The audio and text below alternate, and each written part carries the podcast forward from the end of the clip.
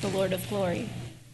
For if a man wearing a gold ring and fine clothing comes into your assembly, and a poor man in shabby clothing also comes in, and if you pay attention to the one who wears the fine clothing and say, You sit here in a good place, while you say to the poor man, You stand over there, or Sit down at my feet, have you not then made distinctions among yourselves and become judges with evil thoughts? Listen, my beloved brothers. Has not God chosen those who are poor in the world to be rich in faith and heirs of the kingdom which he has promised to those who love him? But you have dishonored the poor man. Are not the rich the ones who oppress you and the ones who drag you into court? Are they not the ones who blaspheme the honorable name by which you are called? If you really fulfill the royal law according to the scripture, you shall love your neighbor as yourself, you are doing well. But if you show partiality, you are committing sin and are convicted by the law as transgressors. For whoever keeps the whole law but fails in one point has become guilty of all of it. For he who said, Do not commit adultery, also said, Do not murder. If you do not commit adultery but do murder, you have become a transgressor of the law. So speak and so act as those who are to be judged under the law of liberty. For judgment is without mercy to one who has shown no mercy. Mercy triumphs over judgment. This is the word of the Lord.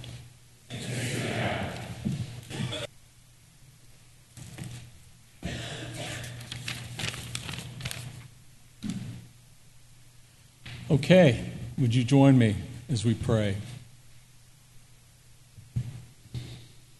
Father, as we hear that strong word, we pray that you would apply it to our hearts, that you would um, not let it escape us, so that we wouldn't miss the grace that you have for us in it.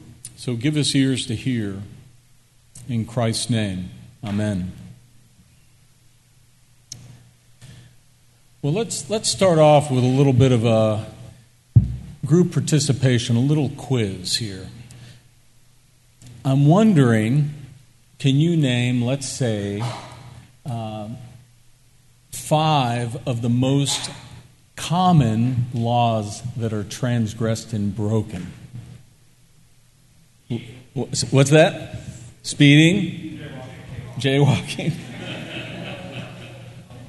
What was that? I didn't hear that. Parking? Okay. Come on. What's that? Okay, taxes. All right.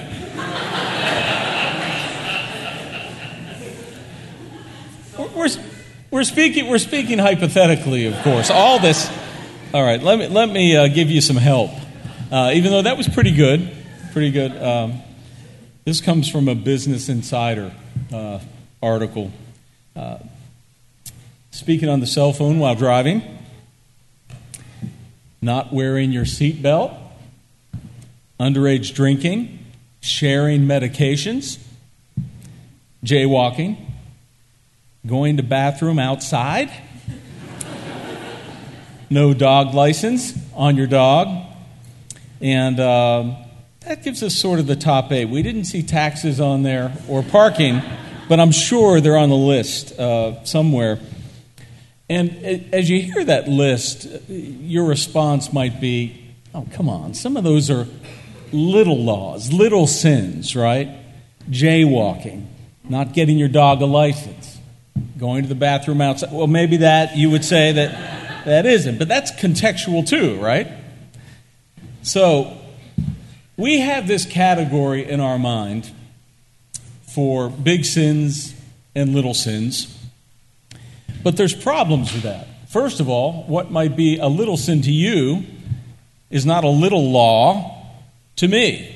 Or let's just even not talk about sin for a second. Let's just talk about laws. For instance, you might say, well, underage drinking isn't that big of a law until someone gets behind a wheel. Then it becomes a bigger deal. Or maybe an owner of an industrial site says, It's not that big of a deal if I clean up all my waste. But the people in Flint, Michigan would probably disagree with that. as it's poisoned their water over the years, can we really say that there are little laws? And when we do that, we run into some issues. Uh, one is when we adopt the mindset of little laws, we begin to compromise or strike at the fundamental of a justice system because it's the case often that when a society picks and chooses which laws it'll obey, injustice is the result, usually on those that are disadvantaged. And, more to the point perhaps of this passage, the sobering effect of the law, the ability uh, for the law to show us our shortcomings, begins to get lost. We no longer have it anymore. So James comes to this point where he says, if we look at the law of God, we see there are no little laws. We see actually when we break part of God's law, we've break, broken the whole system, and I'll kind of clarify that in a moment. But also, we're going to be prone to self deception. And the thing that we'll miss the most in this process is where he's driving. And that is that we might understand the law of God so we might understand the mercy of God. As he says, mercy triumphs over judgment. And so let's delve into this teaching in hopes that we might get that at the end of it. And there's two things that uh, James gives us here. One, he talks about the demonstration of what it means to be law abiding from the Bible's perspective. And then he talks about transformation demonstration and transformation. So let's consider these two things together. At the end of chapter 1 in the book of James, he gives us three tests for what you might call authentic religion. Three tests of truthful religion. And they reappear throughout the book. It's part of the structure of the book. First of all, he gives us the test of good deeds done to the needy. He mentions that in chapter 1 and the end of chapter 2. And then he gives us the test of our words, how we use our words on people. That shows up in chapter 1 and chapter 3. And then lastly, he gives us a test about purity with respect to the world, how we handle our integrity in the world. And there it shows up in chapter 1, but also chapters 4 and 5. And what he then does is he does a bit of a case study. He takes one sin, the sin of favoritism, and he begins to unroll it in a way that we might, he might illustrate how the law works. He gives us this example of two men. We're not sure if it's hypothetical, it really happened in this community. But two men come into church. They're either there to worship, maybe they're there to settle a dispute. But one is obviously rich and the other is obviously poor, and you can tell this by their clothing. There's been lots of research and study done on the way people are treated differently based upon the way they're dressed you know, whether it be the benefits they get or uh, the help they get in times of need. Now, maybe we wouldn't look at the favoritism in exactly that way, but maybe it would play itself out in a church like ours in that um, the people uh, who I decide to ne- uh, sit next to, who I decide to greet during greeting time, who I decide to make social connections with is based upon someone with a particular economic status and not the status of another that James is describing here. But favoritism plays itself out in a myriad of ways. And again, we're talking about one area here. For instance, you might have seen it on the job where a manager uh, overlooks the tardiness of one employee or overlooks, um, you know, uh, the, the deadlines that another employee has missed. But they seem to always catch you or catch somebody else. Favoritism. Or maybe a city that prefers housing development that's going to benefit the rich instead of the poor. Uh, in the first century, there was a problem where rich people would land grab They would get as much land as they could because all wealth was really, you know, pocketed there. That's where it was consolidated. And so poor people were getting unfairly pushed off of land. Course, there's a modern analogy of that in our day. Or maybe it's in fair pay. In chapter 5, James will bring up the issue of workers not getting paid their wage. I was spending time just reading stats and studies on the gender gap with respect to pay. And unfortunately, it still exists, despite education equality, despite experience equality. And so there are many different ways that we say favoritism played out in our day and time, in our own lives. You know, our tendency to want to spend time with people that uh, give us something in return. Maybe it's emotional return, maybe it's networking return, maybe it's uh, they just get us into a network of people that seem fun so, favoritism is the thing that James has got his finger on here. And it results and actually points to bigger law breaking. One, he tells us, it's actually a form of worldliness. He says that, uh, don't you know that God has chosen the poor even if society hasn't? Really? What happens when we play favoritism is it shows that we've bought into the standards of the culture for who is someone that's worthy to pay attention and who is not. This was happening in the church. You see this in the eyes of the people of God. And when James talks about God choosing the poor, he, he talks about how historically the poor were more receptive to God's word and gospel than the rich were. The second thing is he says ultimately, this favoritism, if you take it another step, it's a form of dehumanization. He talks about dishonoring those that are poor, dishonoring those that don't have money. As far back as the book of Genesis, God states that every man and woman, no matter their circumstance, no matter even their moral condition, is made in the image of God, after the likeness of God, and is deserving of fundamental dignity and respect by virtue of being made in his image. And then he says there's a tendency actually towards self exaltation. This lies a couple steps away from favoritism. He says, While you say to the poor man, You stand over there or sit down at my feet, have you not then made distinctions among yourselves and listen and become judges with evil thoughts?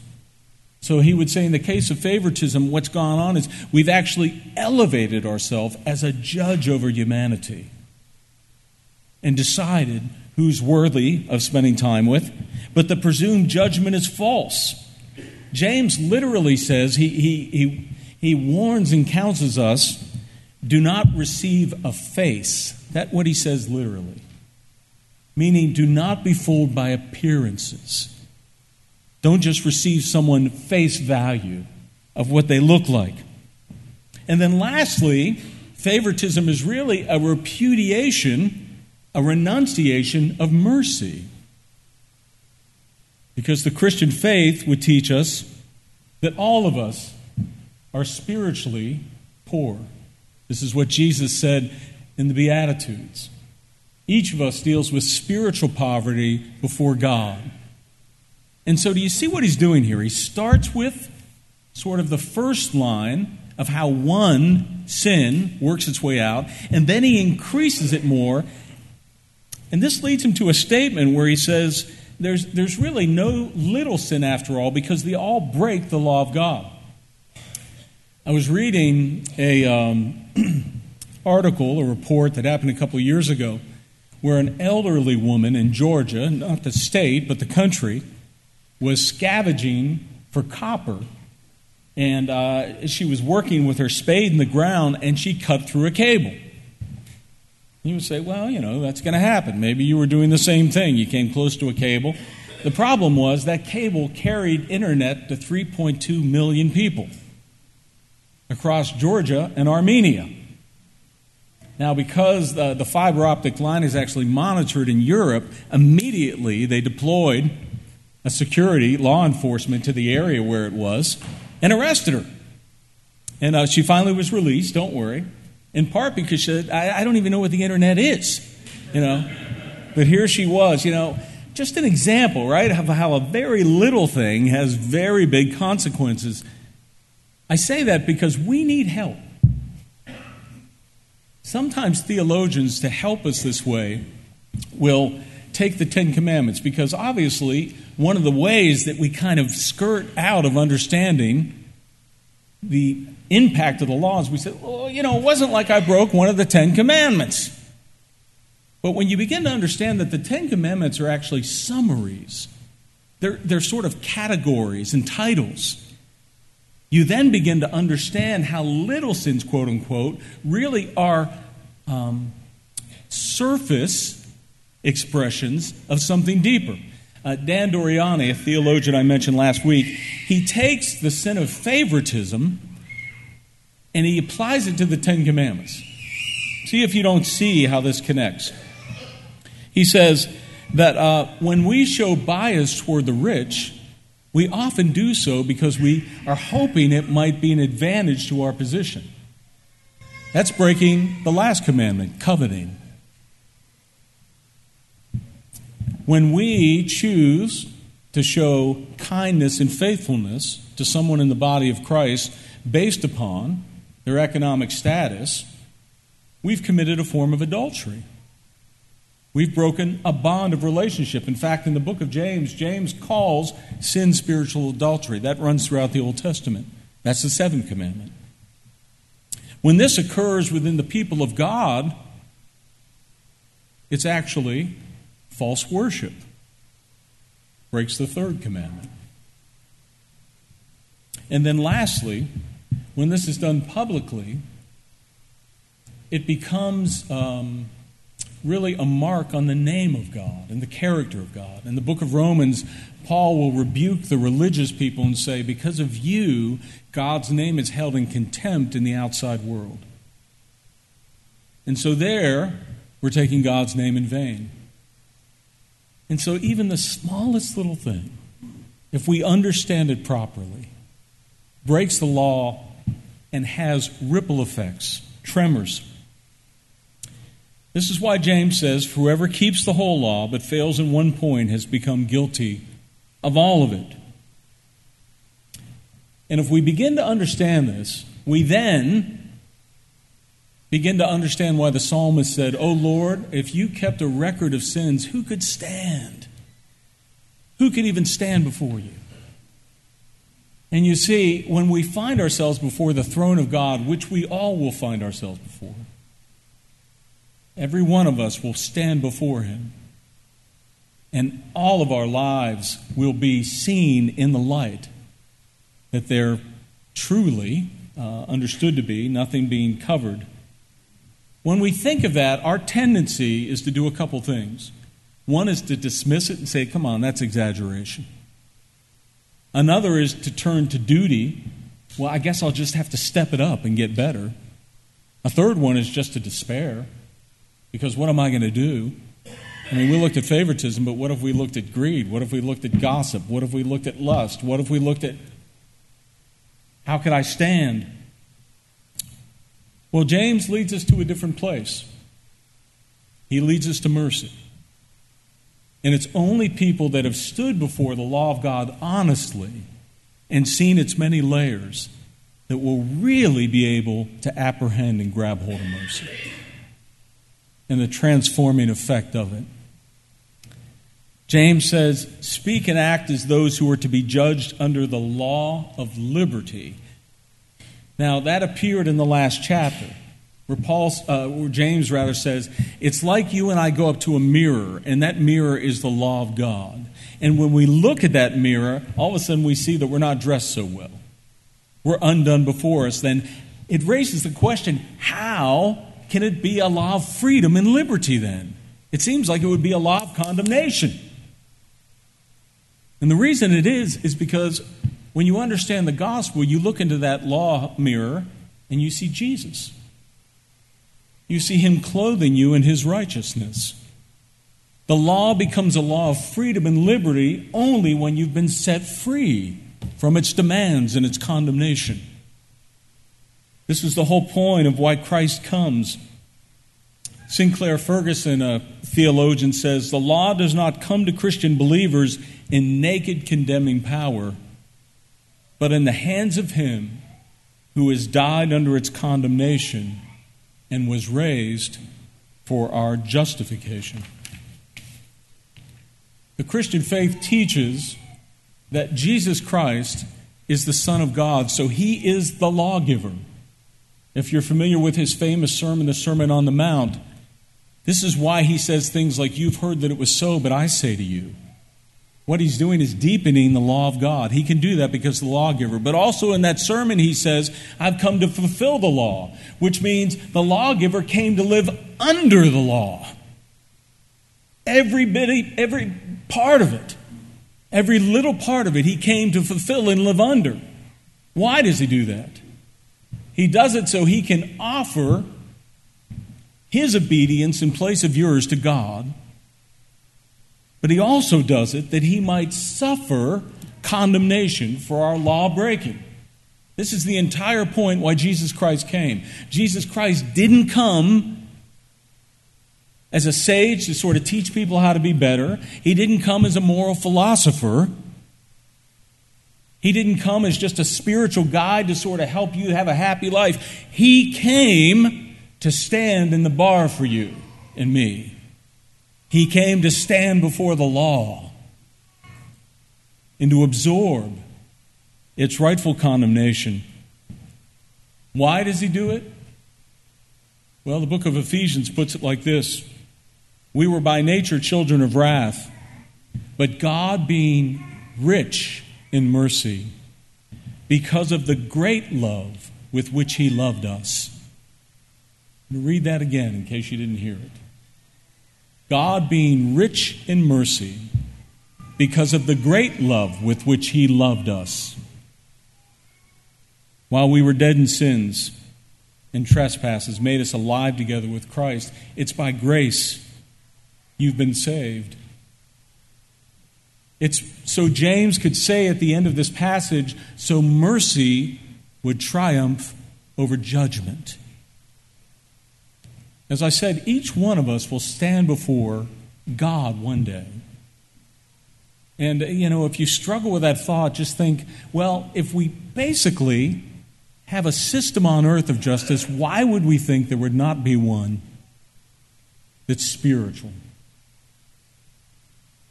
Ours is derivative of God, the great judge. And when we stand before him, it says that every mouth will be stopped.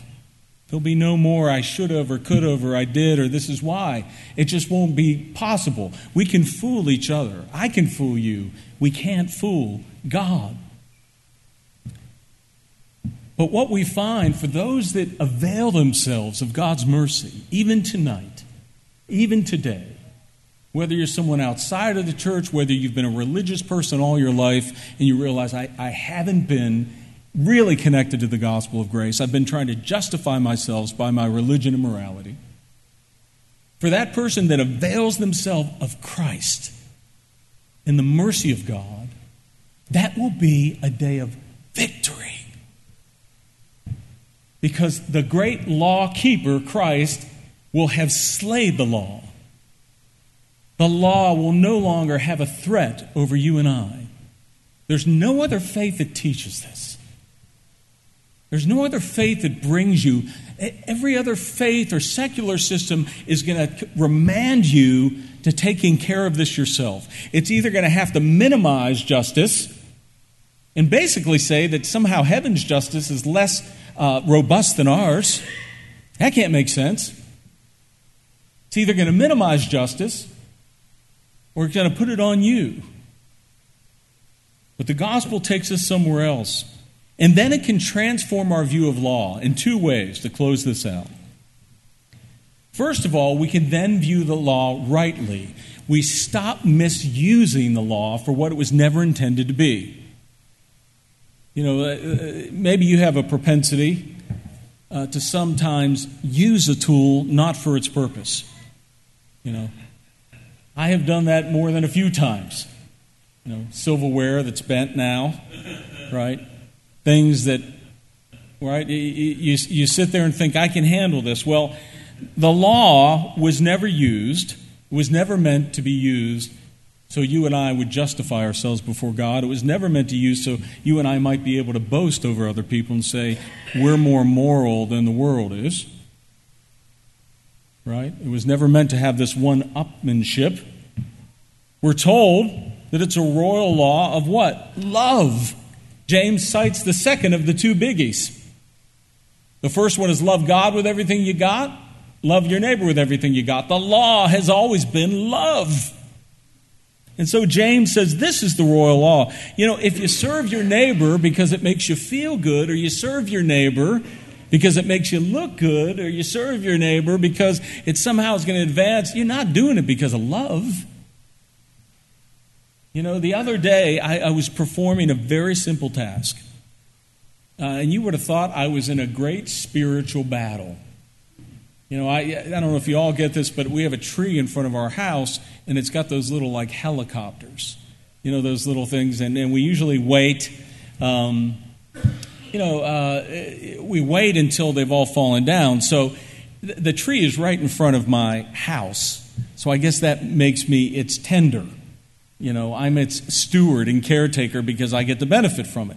So uh, I probably shouldn't feel this way, but I feel like they're my helicopters every single one. And so, you know, here we are waiting, and uh, we wait till the last big storm, so that most of them will fall down. And I'm thinking, I know my neighbors think, what's the deal with this slacker Hoberg? You know, for weeks, we're, we're, we're, they're near us. They blow, you know, I, I walk in my house, they're on my rug. Why won't the guy sweep them up? So, you know, I'm sitting there dealing with this tendency to want to justify myself. I see a neighbor and I say, yeah, I'm just waiting for them all to blow down here so we can get it done. So finally, I got to do it. I got to justify myself. And I was outside and I began to do the work. And I battled the entire time between God, help me do this just for you, and number two, help one of my neighbors to see me today. and guess what? My next door neighbor next to I, not only the wife came, Ubered, I mean, I was only 15 minutes, Uber drops her off. And then the husband came in a little bit later, right? It was a grand day for my justification. Right? Misusing the law. We can misuse good things all the time. The gospel leads us to this place where we begin to treat, treat the law in the right way as a light to show us what love is. Uh, again, Sinclair Ferguson says this. He has a neat little way to understand this. He goes, uh, We were outlaws with respect to God's law. But then what happens is we got married to Jesus Christ, the great husband. And at that point, the law became our in law. We were outlaws, but the law then becomes our in law. Now, sometimes you, you know, you're at odds with your in laws. But Jesus takes care of that because he's the husband. He takes care of the problem we had with the law, and we can begin to actually develop an affection for the law. It raises the question See, what it'll do, if we look at it rightly, it won't raise questions like, Am I moral or a good person? It'll raise questions like, Do I love God just for Himself? Do I love Him just for Himself? Is my relationship, is my religion more about rule keeping than faithfulness, loving faithfulness? Second of all, we not only see the law whole, uh, rightly, we see it wholly. James makes this point you don't pick and choose and say, well, you know, I won't commit adultery, but I'll murder someone. And when James gets to this point of saying we break the whole law, he's not saying that there aren't degrees of law or degrees of sin. He's not saying that. He's saying rather, you know, when you break the when you uh, commit a transgression, you have broken the law. Right? Just plain and simple. And what happens is we begin to no longer be selective and this is something that plagues, you know, us big time, I think, in this day and time. Where we might say, you know, yeah, I like Jesus' teaching on justice and mercy, but I don't like it so much on sexuality. Or I like Jesus' teaching on the way he puts down those that are greedy, but I don't like it so much uh, on the idea that I'm not allowed to call anybody a fool or I'm in danger of hell. Because we love in our righteousness to sort of set up and point to the person on the other side and just completely vent and think it's righteous. And so we no longer are selective. uh, last summer, I read the book uh, Destiny of a Republic by Candice uh, Millard. It's really a great book, and it's on uh, uh, President Garfield and his assassination. But uh, after he was assassinated, uh, there was a great public call for vengeance. Uh, I mean, people were writing in the paper literally offering ways that they could execute the prisoner in the most, uh, in the way that would make him suffer the most.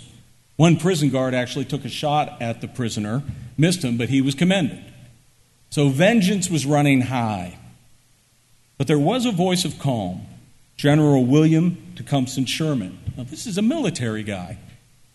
This is what he says I do ask every soldier and citizen to remember that we profess to be the most loyal nation on earth to the sacred promises of the law.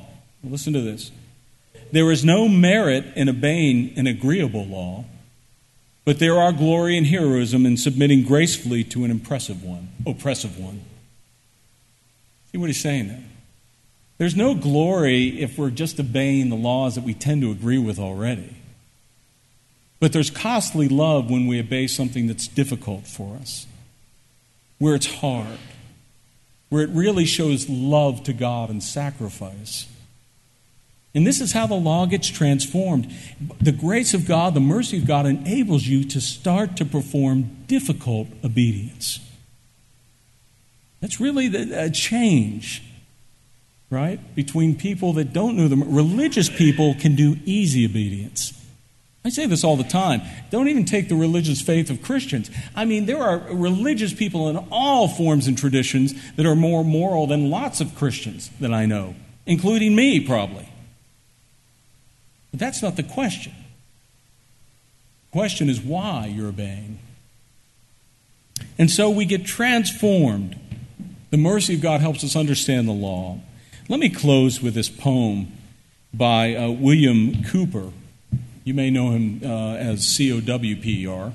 Uh, he was uh, very close with John Newton, who wrote Amazing Grace. Uh, Cowper, all of his life, struggled with depression, despair, insecurity before God. And the law of God would really nag at him. And so he wrote this poem How long beneath the law I lay in bondage and distress. I toiled the precept to obey but toiled without success. Then, then, in the past, all my servile works were done a righteousness to raise. Now, freely chosen in the Son, I freely choose his ways. To see the law by Christ fulfilled and hear his pardoning voice changes a slave into a child and duty into choice. Let's pray that God gives us that poem and song in our heart. Father, we thank you for this merciful gospel. We thank you for the way you change us in our view of the law. Would you work that transformation in us, this community, that we might be some holy good to you in our city? In Christ's name, amen.